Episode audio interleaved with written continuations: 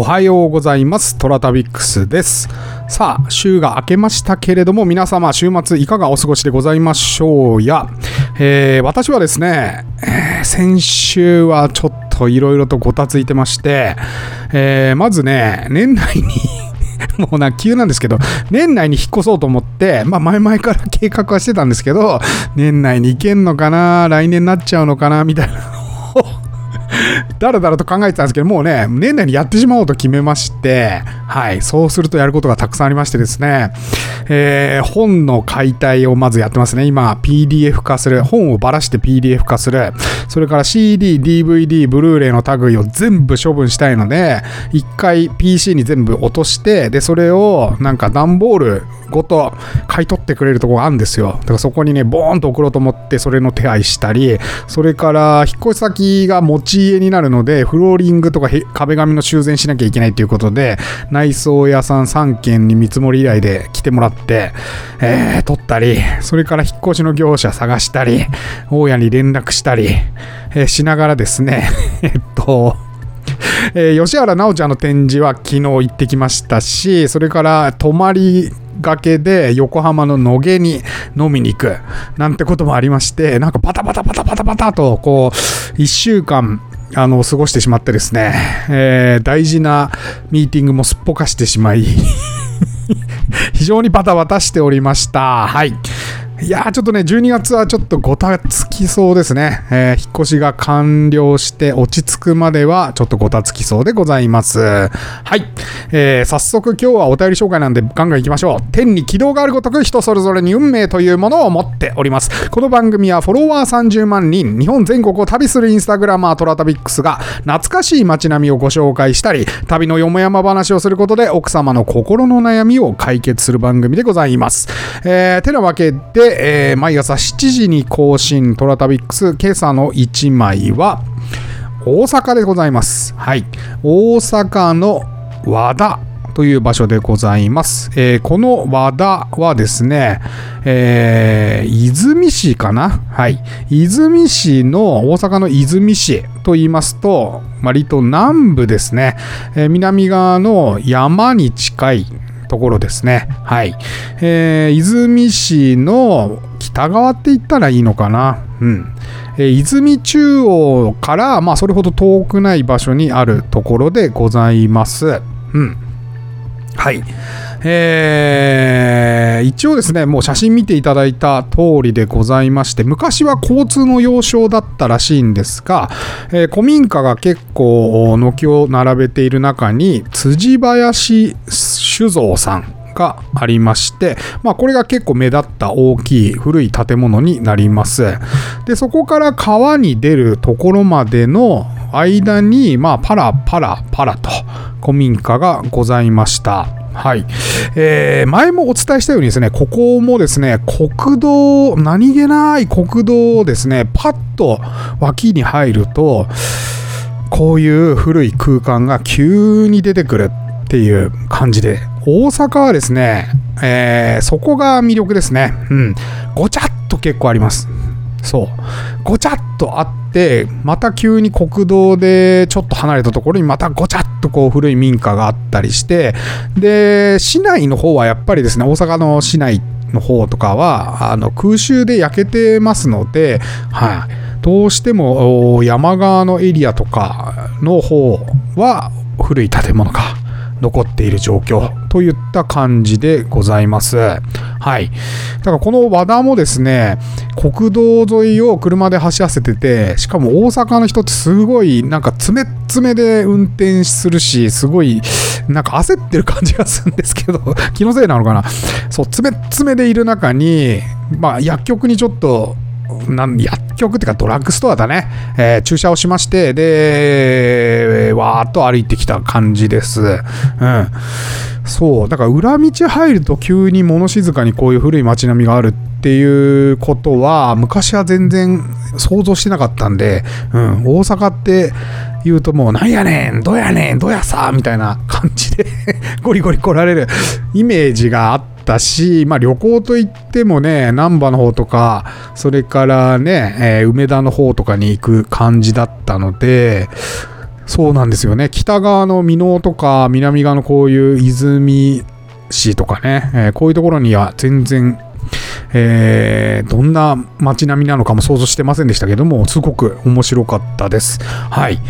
南側の、あの古い街巡りは楽しいですよ、大阪は。割と。なんか怖いっておっしゃる方もいますけれども、まあそこは一部じゃないかな。本当に面白いです。古い建物、古い街並みが残っていて。うん。観光地化にな、観光地になってないところも多いので、まあそこが魅力かなというふうに私は思っております。。はい。和田は、そうですね。まあ、こういった街並みでございました。はい。えー、というわけで、今日はお便り紹介でございます。はい。先週も皆様いろいろいただいてありがとうございます。え皆様からいただいたあスタンド FM、それから OT、えー、それからポッドキャスト。ポッドキャストはまあメッセージ来てないんですけど、あとは私のインスタに来ている DM コメント類を読ませていただいております。はい。え、まずはスタンド FM のスタイフのコメントで来ていたものを読みましょう。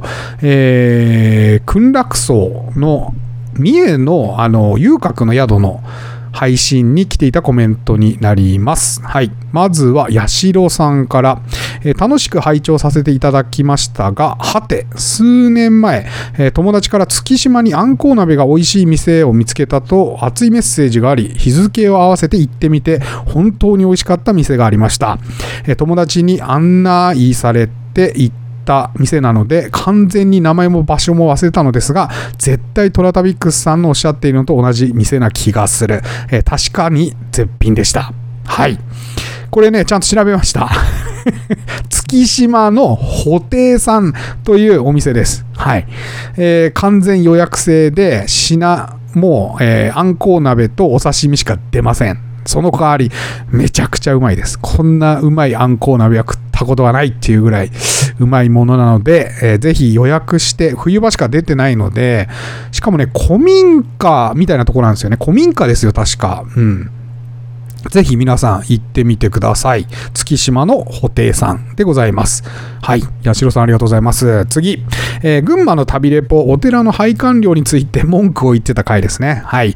えー、まさこピアノさんから、えー、こんにちは。笑いながら聞きました。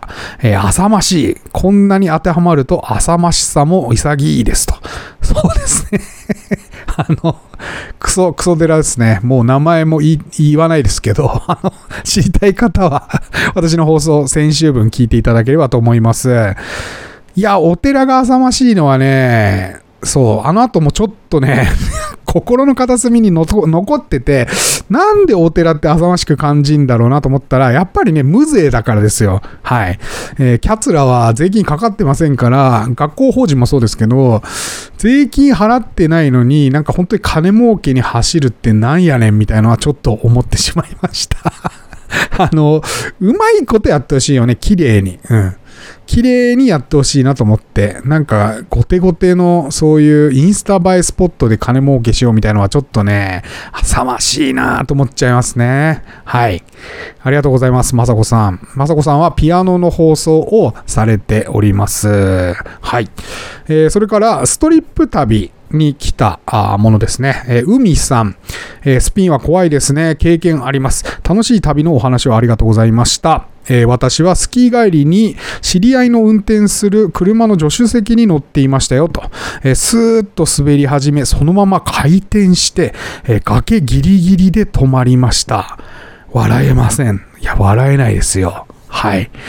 私もその、大内塾に行く途中のところでスピンしたんですけど、まあ崖っていうかガードレールがあったからまあ大丈夫でしたけど、えー、っとね、しかもね、ぶつかったのが、えー、1回転して、後ろ、後部が、あの、壁岩場っていうかね、壁のところにゴーンってぶつかった感じで、なので、まあ完全な自損で、周りに人もいなかったし、うん。あのー、車も走れたんですけど、部品がばらけると困るということで、レッカー手配になった感じでした。はい。だからまあ、あれでスピンして、あの、崖から、崖だったんですよ。そのガードレールの向こうはね。そっから行ってたらちょっとやばかったかもしんないね。はい。いやー、皆さん、雪道は気をつけましょうね。あちなみに私それからすごいあの雪道の運転の仕方を学びまして、えー今はですねオールラウンドオールシーズンタイヤか、うん、オールシーズンタイヤを履いておりまして、えー冬と夏場両方使えるタイヤっていうのがあるんですよ。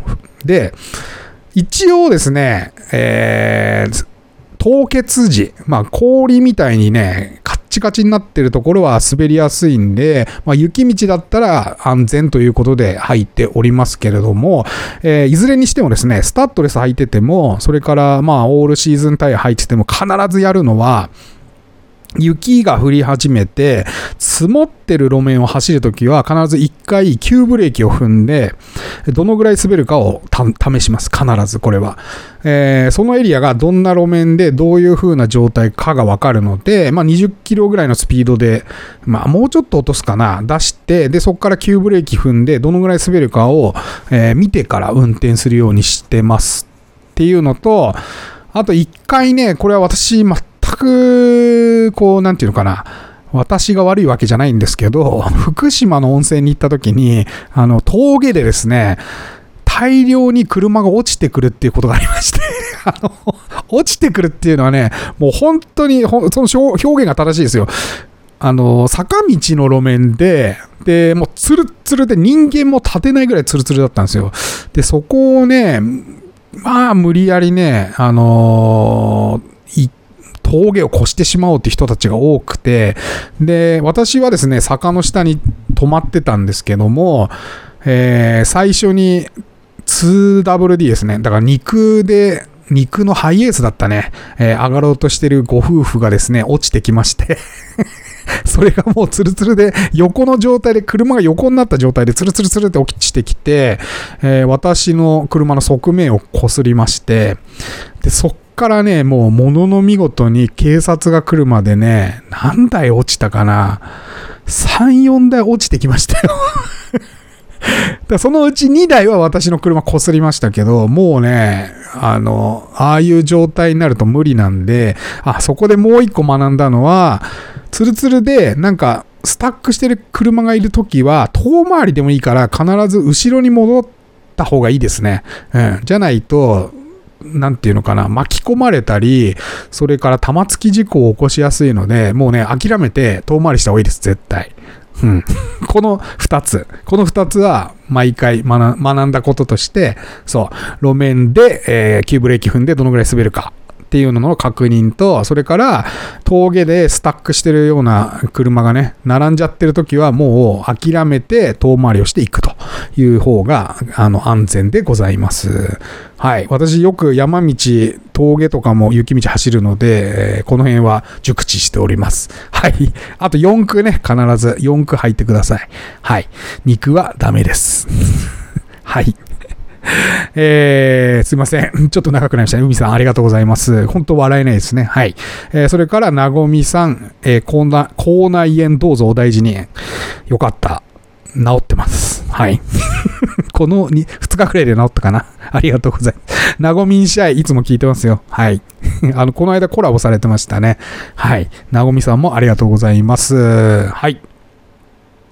えそれから先週の月曜日のお便り紹介に来てた、あのですね、シーメイさんですね。ありがとうございます、シーメイさん。先週も、シーメイさんの放送も聞きました。はい。えトロタビックスさん、今回もお便り読んでいただきありがとうございました。え職場で昼休みに聞いてまして、爆笑をこらえるの大変でした。え爆笑コラボ配信面白そうですね。ぜひその前に、まずは、トラさんシリーズ1作目から見直してみますね。はい。お願いします。なんですかね、あの、もう一つ来てんですけど、えーカナリアかなこさん、えー確かに罪はないですよね。えーこれはチンコ旅の話ですね。オープニングから笑ってしまいました。はい。あの、先週のチンコ旅は本当にね、もう最終的に数値が出たんですけど、僕のインスタで3000人、3000人フォロワーが減ってまして、もう、ちょっとね、日曜日の午後からね、そんなに凹んでないんですけど、なんかね、ちょっと、うつむき加減で一日過ごしましたね。はい。だから今日もチンコ旅投稿したんですけど、あのー、まあ、ちょっと控えた方がいいのか、すごく悩みますね、これ。だって1投稿で3000人減るってね。はい。ちなみに投稿自体は2万1000いいの、いいねが最終的につきまして、投稿自体で67人フォロワーが増えたそうです。はい。3000人減って67人フォロワーが増えると言ったことになりました。なんでいいねつけてんだろうね、そもそも。はい。他の感情も渦巻いてるのかもしんないね、あれは。はい。なんですね。僕の友達も先週あの放送聞いてて、もう爆笑爆笑でなんか笑いがこらえられなかったって言ってましたね。そんな面白いかなと思ったんですけど、まあ面白いみたいですね。はい。ありがとうございます。シーメさんね、えー、ぜひぜひトラさん全部見てください。はい。じゃあ次行きましょうか。えっ、と、日曜日、まあ、えー、昨日のチンコ旅から、えー、元気な熟女ヨッシーさんから、えー、生酒はやられます。調子に乗り、酒飲み、えー、酒飲みなので危険な飲み物です。はい。そうですね。あのー、気をつけてください。生酒っていうか、まあ酒一般、生酒だから聞きやすいとかないと思うんで、あの、酒は一般的にやられますよね。うん。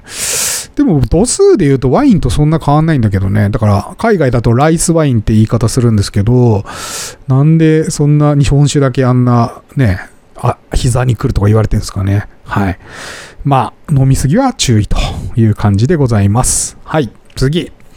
えー、愛知の、これが先々週のやつにつきましたね。愛知の旅レポートです。えー、はやとさんから、えー、これはメキシコに住まわれてる方ですね。はい。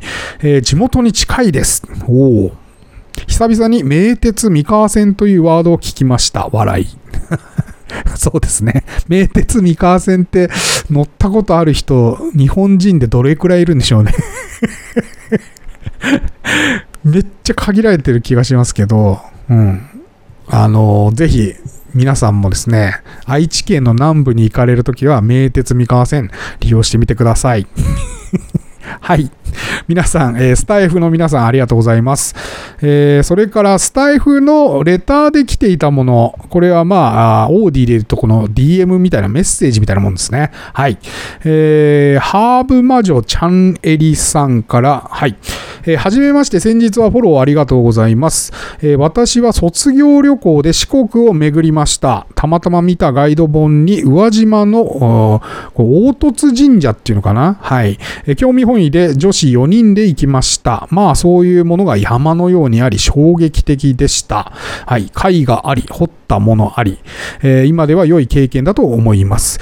一度自分の目で見てみなくては何とも言えません、えー、こういうものがあり、生命が誕生しているのですが、尊い、えー、そこにだけフォーカスすると現代ではいやらしいとか不潔にとかになるんでしょうね。私は面白かったです。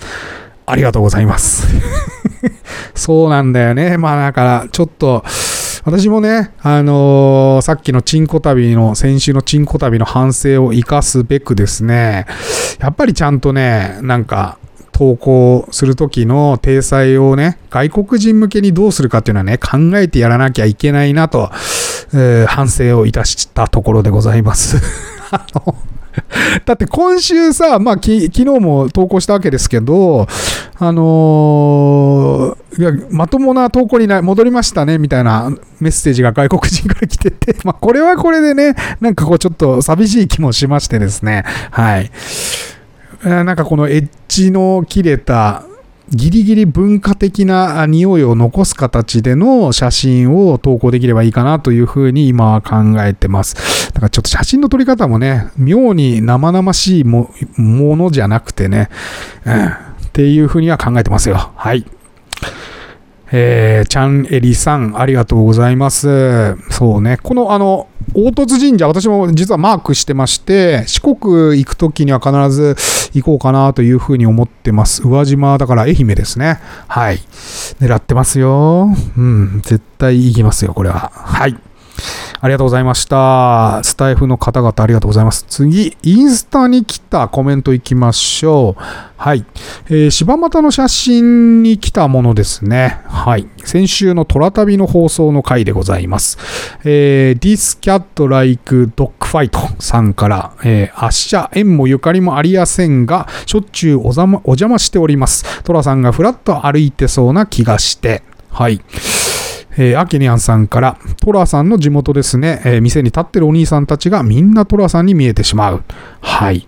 えー、それから、これは、韓流花あ？韓流版2004。えー、トラさんの近所、トラヤの団子を食べたい。はい。えー、それから、ユタカ K95553。えー、お帰りなさい、トラさん。えー、本当日本人みんなの故郷みたいな場所ですね。何度も訪ねても心が癒されます。はい、まだまだ来ております。えー、松見3、松見さんというものかな松見さんさんから、えー、北特に精神的にリフレッシュして休みたくなる時にふらりと訪れたくなります。えー、今年のトラサンサミットにも出かけてきましたが、賑わっている時もよし、静かな時もよしということで、えー、皆さんありがとうございます。あのー、ね、柴又いいですよね。なんか東京で落ち着いた場所を案内するときは、私は外国人だともう3つポイントを絞ってまして、えー、柴又か浜松町から浅草にまで出ている船に乗せるか、えー、それからあとは夕焼けだんだんですね。えー、っと、夕焼けだんだんはどこだ？西日暮里か？日暮里か西日暮里かちょっといつもわかんなくなっちゃうんですけど、そっちに連れてきますね。屋根線ですね。谷中線だぎ根津といったエリアが私は好きなので、そこに必ず連れて行くようにしてます。うん。あぜひ、まあ、東京にいらっしゃる方はですね、まあそ、そこが一応落ち着いてんじゃないかなとは思いますね。はい。皆さん、ありがとうございます。皆さんも柴又好きなんですね。本当に寅さんの一作目からほとんど情景が変わってないので、うん、なかなかいいなというふうに思います。えー、ちなみにこの今年の寅さんサミットなんですが、なんかユノツの方たち、ユノツの女子の団体の方がいてですね、ユノツビール、トラさん用に言う、トラさんビールって言ったかな？トラさん、トラさんビールだったかな、うん、ビール作ったらしいんですよ、クラフトビールで。で、それを販売するということで出店されてたんですけど、なんかビールくれるっていうから、なんかちょっとね、もらいに行こうかなと思ってたんですけども、あのー、まあ、都合上、ちょっと行けなかったと。残念です、非常に。はい。送ってくれるって言ってたんだけど、まだ届いてねえな。ユノツの、ユノツ女子の皆さん待ってます。はい。業務連絡ね。はい。えー、ありがとうございます。次、えー、足の巻温泉。これがね、ちょっと謎なんですけど、足の巻温泉の投稿がまたまたすげえバズってて、1万いいねとかついてたんですよね。うん。謎な、謎なんだけど、何が良かったんだろうと思って、未だによく分かってないです。写真も本当にね、解像度の悪いものあげたし、足の巻温泉写真何が良かったんだろうと思って、たんですけど、意外や意外いいねが1万もついていて、ちょっとびっくりしました。コメントも多かったです。はい。えー、っとね、TRSKHTS12 さん。これなんて読むかわかんないですけど、ごめんなさい。えダスゾーくんと1枚目の写真をシンクロしてしまい、変な考えを持ってしまいました。メモいっちゃってるのでと。はい。次、えー、おやすどんさん、えー、看板建物の昭和感が色濃く残されてますね、えー、残せないなら昭和遺産として VR に 3D データ化されたらと思います。これね、私も実は考えてんですよね。うん、VR 撮影用の動画をやってもいいなと思ってます。はい。えー、まだ実現してないですけどね。次、えー、ユタカ K95555 さん、さっきもいただきました。えー、寂れた温泉街のこういうレトロなワクワク感たっぷりのスポットは、や風景はずっと残っていてほしいですね。えー、まだあることが素晴らしい。本当に癒されます。はい。あのーこの1枚目に映ってる芦ノ牧温泉のストリップ劇場は、実はもう潰れてしまいまして、えー今はもうぶち壊されて跡形もなく、えー平地になっておりました。はい。今は新しい建物建ってるかもしれないけど、はい。本当に、あの、事故に遭って帰ってきて、それで何年か後にまた行ってみたらもうなんか更地になっていて、なんか 本当に、なんていうかな、焦燥感に包まれましたね。あらーと思って。なくなってもうたーっていう焦燥感につ、あの、包まれました。あ、ちなみに皆さん、この、足の巻温泉のラジオの回で、皆さんなんかあの、僕が、事故にあったっていう勘違いをされてるようで、大変申し訳ないんですけど、あの、芦ノ牧温泉の事故はですね、2017年の出来事なので、皆さん、あの、私はピンピンしておりますので、ご心配おかけしました。あの、説明が悪かったね、多分。うん。あの、昔の話でございます。はい。ご心配ありがとうございます。はい。ちなみに、あ、他の方からも質問来てたんですけど、関西ヌードって何ですかって来てたんですけど、これ説明しましょう。えー関西ヌードって、えーいわゆる、まあ、ストリップが始まったのがですね、だいたい1947年とかだったかな、えー戦後間もなく始まったんですけど、その時は GHQ、ね、マッカーサーですよ。GHQ のお達しで股間を見せちゃいけないっていう指令があったんですよ。はい。てなわけで、一番最初は、そういう小劇場のところで、えー額縁ショーなるものをやっておりましてですね。はい。どういうものかというと、額縁を用意して、で、名画があるじゃないですか。例えば、ヴィーナスの誕生とかね。はい。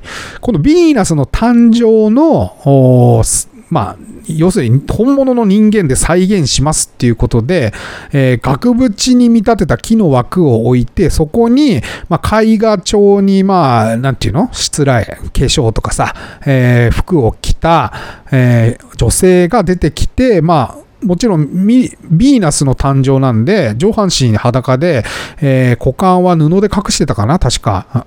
手だったかどっちか忘れましたけど、はい。そこを同じように隠して出てきて、えー今のストリップのようにダンスをしながらご会長とかではなくて、本当に、えー静止した状態で、え額縁のところで見せるっていうのが、えー一応ストリップの始まりと言われております。はい。それが戦後間もないことでございまして、で、関西、関西系のヌードっていうのは何かと言いますと、関西で、要はもう股間を見せてしまうというストリップが始まったんですね。はい。えーなので、関西ヌードっていうと、もうあの全部見せますよと。まあ、全裸になるっていう意味なんですよね。はい。で、えー関西でそれが始まって、東京の方っていうか、まあ、関東の方も席巻していきまして、えー70年代に入るぐらいの頃には、もう全国で340件近くストリップ劇場があったそうでございます。はい。ストリップもやっぱ歴史を調べると面白いもんでございますよ。はい。ということで、あんまちょっと話しすぎちゃうから、まあ、関西ヌードっていうのは全裸になることを関西ヌード、関西系のストリップ劇場のことをそう読んでいたらしいです。はい。なので、福井県あ、福井県？違う違う。これ福島だね。福島の足,、ま、足の巻温泉ですけれども、えーその中でも関西ヌードと言っているのは、全裸になる、まあ、要はストリップを行ってますよ、というような合図でございました。はい。えー、ありがとうございます、皆さん。なんかすごい、ちょっと、なんでこれがバズったのか教えてほしいわ。特に外国人なんですけど、なんかたわいのない、本当に地方のね、雪の降り始めの写真なんですけどね、まあちょっと謎でしたね。はい。ありがとうございます。次、えーこれはまたまた三重県の遊郭の宿さんの、えー投稿についていたコメントでございます。えー懐かしい、まだ健在、E49FXN さんですかね。はい。えー、懐かしい。まだ健在なんですね。えー、なでしこジャパンがアメリカに PK 勝ちして世界王者になった試合は、この宿の部屋の小さなテレビで見ました。おー、えー、飯もうまかったなえー、確か道を挟んで反対側にも古い旅館があったんですが、そちらはまだやってるのかなやってません。これはね、おかみに聞いたのを思い出しました。あの、この辺で、えー、宿屋をやっているのは、私、うちらだけですというふうにおっしゃってて、えー、っとですね、その向かい側のお宿さんもそうなんですけど、さらにその隣にあるお宿さんが、実は実は、えっと、遊郭の宿でもめちゃくちゃいいしつらえのお宿だったらしくて、中がものすごい豪勢で、で、まあ、あの、天井に、えー、いろんな絵が貼って、あのね、要するに天井画ってやつですかね、えー、豪華なしつらえだったそうです。で、そこがもうちょっと廃業されてしまっていて、で、建物をどうするのかと、残すのか、それともまあね、誰も住まわれてなくなっちゃうと、もう朽ちていってしまうので、あれはね、保存した方が俺はいいと思うんですけど、まあどうされるんでしょう。ちょっとわからないですけども、うん。あの、そっちの中のしつらいはものすごい豪華だって言って、おかみが新聞見せてくれたんですけど、確かにね、中豪勢でした。うん。あれは残した方がいいと思うけどなうん。あとね、なんかおかみが言ってたんですけど、これも言っていいのかわかんないけど、その並びの一番道路側っていうかね、国道側にコンビニがあるんですけど、そこに昔なんかシティホテルっていうか、えっ、ー、と、なんていうの？ビジネスホテルみたいのがあったらしいんですけど、えー、出荷して人が亡くなったって言ってましたね。はい。で、面白い、面白いって言ったらあれなんですけど、人が亡くなってから、あの、あれよあれよという間に廃業になりまして、で、今コンビニになってるって言ってましたね。はい。えー、土地に歴史ありでございます。大島テルとかに載ってんのかなもしかしたら。はい。えー、そんな話をいろいろ聞かせていただきました。はい。いい宿ですよね、ほんと。飯うまいんだ。ちょっと次回行った時は、飯を、ちょっとおかみさん、よろしくお願いします。はい。はい、次。えー、今日、今日というか、まあ昨日ですね、淡島神社のチンコ旅。はい。えー、季節が良くなったら一度行ってみてもいいかな。えー、市松人形ってホラーの題材にされがちだけど、一体ごとに顔も表情も違って可愛いのもあるね、と。これはもう、2ですね。はい。もう、もう1つ。えー、マチコ、コン、ん ?COMPHOR。コンパ、コンファーだかな。えー、マチコさん。から、えー、8, 名8枚目の写真好きです。和歌山も湘南みたい。はい。ありがとうございます、お二方。いや、もう和歌山はね、湘南どころじゃないですよ。もう水めちゃくちゃ綺麗ですから。えー、ちょっと淡島神社は大阪との県境に近いので、まあでもそれでも綺麗ですよ。なあの、本当に瀬戸内海の出口っていう感じかな。はい。和歌山はね、もう最南端とかは、あれですよ、サンゴ礁がありますから。うん。太平洋側の。本州、本州唯一じゃなかったかな、あの、サンゴ礁があるのって、確か、和歌山の、あの、太地町とか近いですね、あの、イルカの問題ですごく有名になった、あの辺とかは、ものすごく海綺麗ですよ。うん。はい。ぜひぜひ、あの、白浜温泉とかもありますからね。ぜひぜひ。えー、そうですね。ここは本当にちょっと度肝を抜かれました。チンコを見に行ったのにもう私のチンコもしょぼくれてしまってですね。あの 何、何、こんなおっさんギャグみたいなこと言ってるけど。はい。いや、本当にね、びっくりしたんですよ。はい。あの、本当にその、今おっしゃってるように湘南みたいっておっしゃってますけど、本当に目の前、ビーチなんですよ、綺麗な。はい。で、えー、そこの端っこにちょろっとある神社なんで、なんかまさかまさかと思って入ったら、本当にこんなね、一末人、大量の一末人形に見られるっていう 神社ね、うん、があるとは思いませんでした。本当にびっくりしました。はい。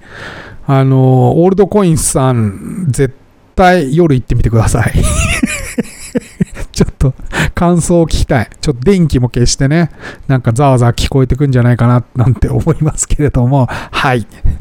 えー、皆さん、インスタの方、ありがとうございます。コメント。最後は、えー、DM の方をお読みしましょう。はい。えリリーさんから、えー、チンコ旅の余波想像以上にすごいですね、え、今回のは伝わりづらかったんですね。去っていったフォロワーさんは年齢的にも理解するのが難しい方もいたりするのでしょうね。え、トラタビックスさんの尊い活動はなかなか類を見ないこと。これまで、えー、真摯に自ら動き投稿を続けてきているのを理解できないのであれば、遅かれ早かれ動く方々ですね。えー、どうかくじけないでくださいね。ありがとうございます。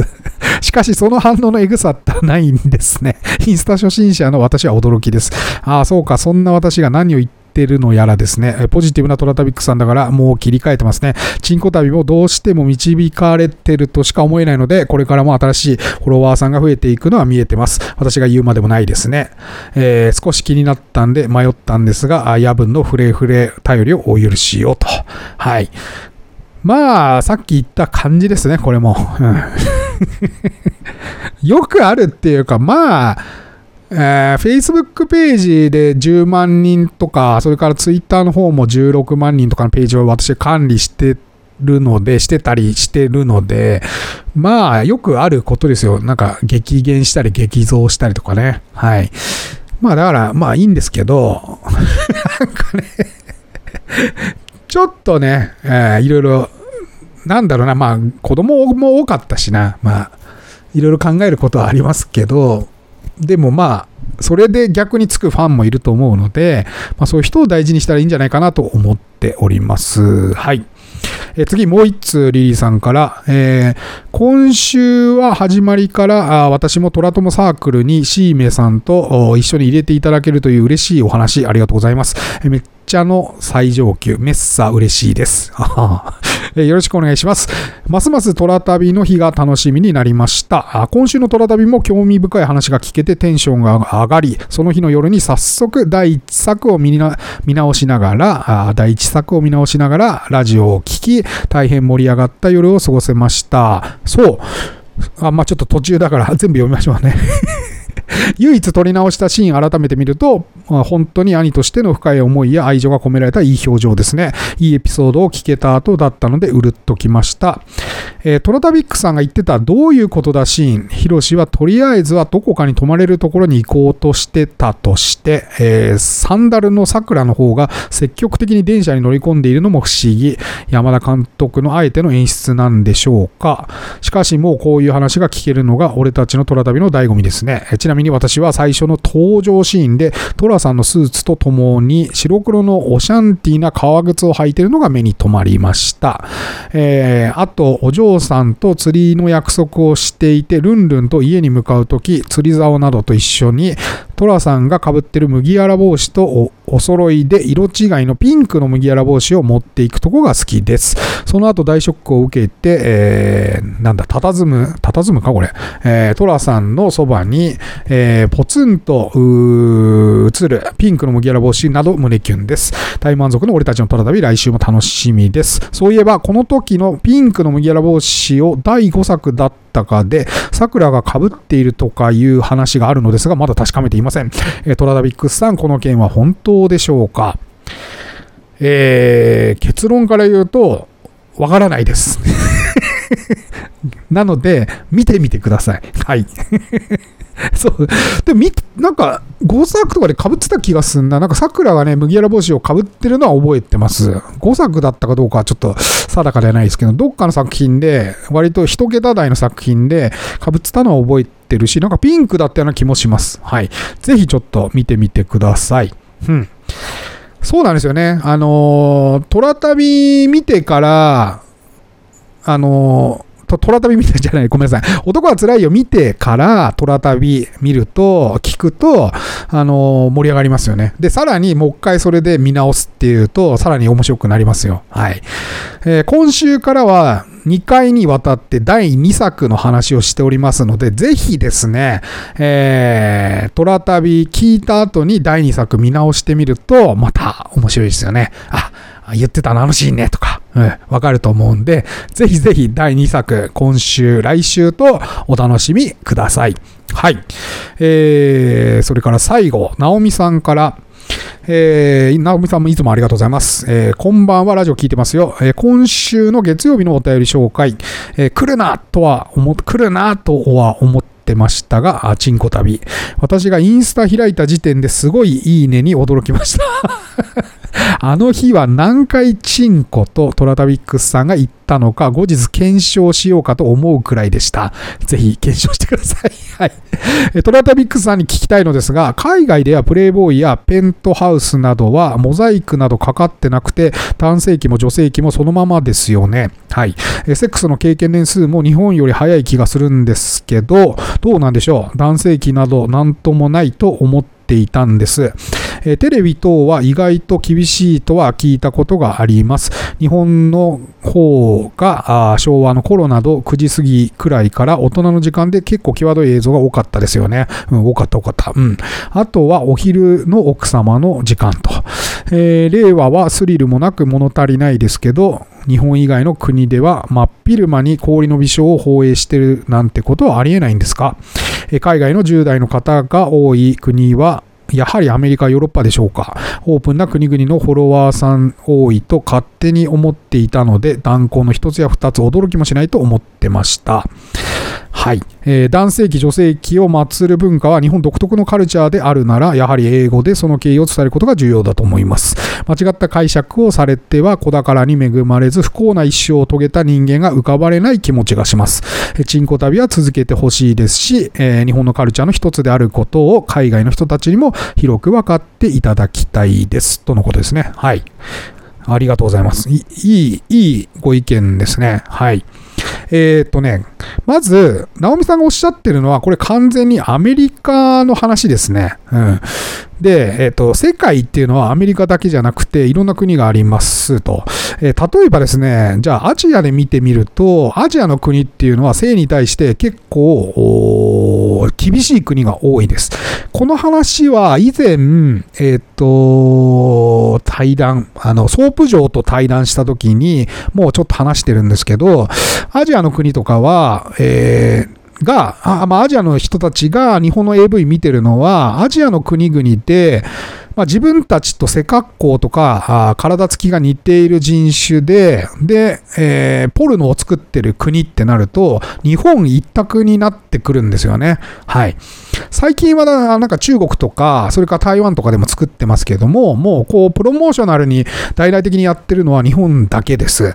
だから、あのー、それもあって、一択なんですよ。つまり逆、裏を返すと、性サービスをしている種類も少なくて、まあ本当にやるだけみたいなサービスのところがほとんどですよね。各国、裏風俗みたいなものとかありますけれども、表立ってはやっぱり恥ずかしいものっていう風な感覚がまずあると思います。うん、で、インドの方がめっちゃ反応してたのは、インドにそういうチベットとかインドとか、ヒマラヤ系の仏教、それからインドのヒンズー教なんかは、えー、カーマスートラとかもあるように、あのー、一応性、性の儀式というか、が、まあ一応、なんていうかな、文章で残っていたので、あと、仏像とか、それから、えー、まあ、ヒンズー教で言うと、まあ、心臓ですよね。が、えー、セックスをしてるとかっていうようなものもあるので、割と、えー、近しいものが日本とはあります。はい。えー、それから、お隣、中東に来ますと、これが完全にもうダメ。うん。中東はもうそんなもん出したらぶっ殺されますから。はい。何見せてくれてんじゃいってことになりますから、えー、こういった方々も、まず、対象としては外れていくだろうなと。はい。それからヨーロッパは、えー、国によると思います。例えばロシアとかだと放映は確か OK だったかな。うん。イタリアとかも、なんかね、あの裸の人が、えー、お天気キャスターやってたりとかっていう番組があるそうで、はい。これはね、本当にお国柄に依存すると思いますっていうのと、あと、イスラム教の国はおそらく厳しいと思います、全体的に。うん。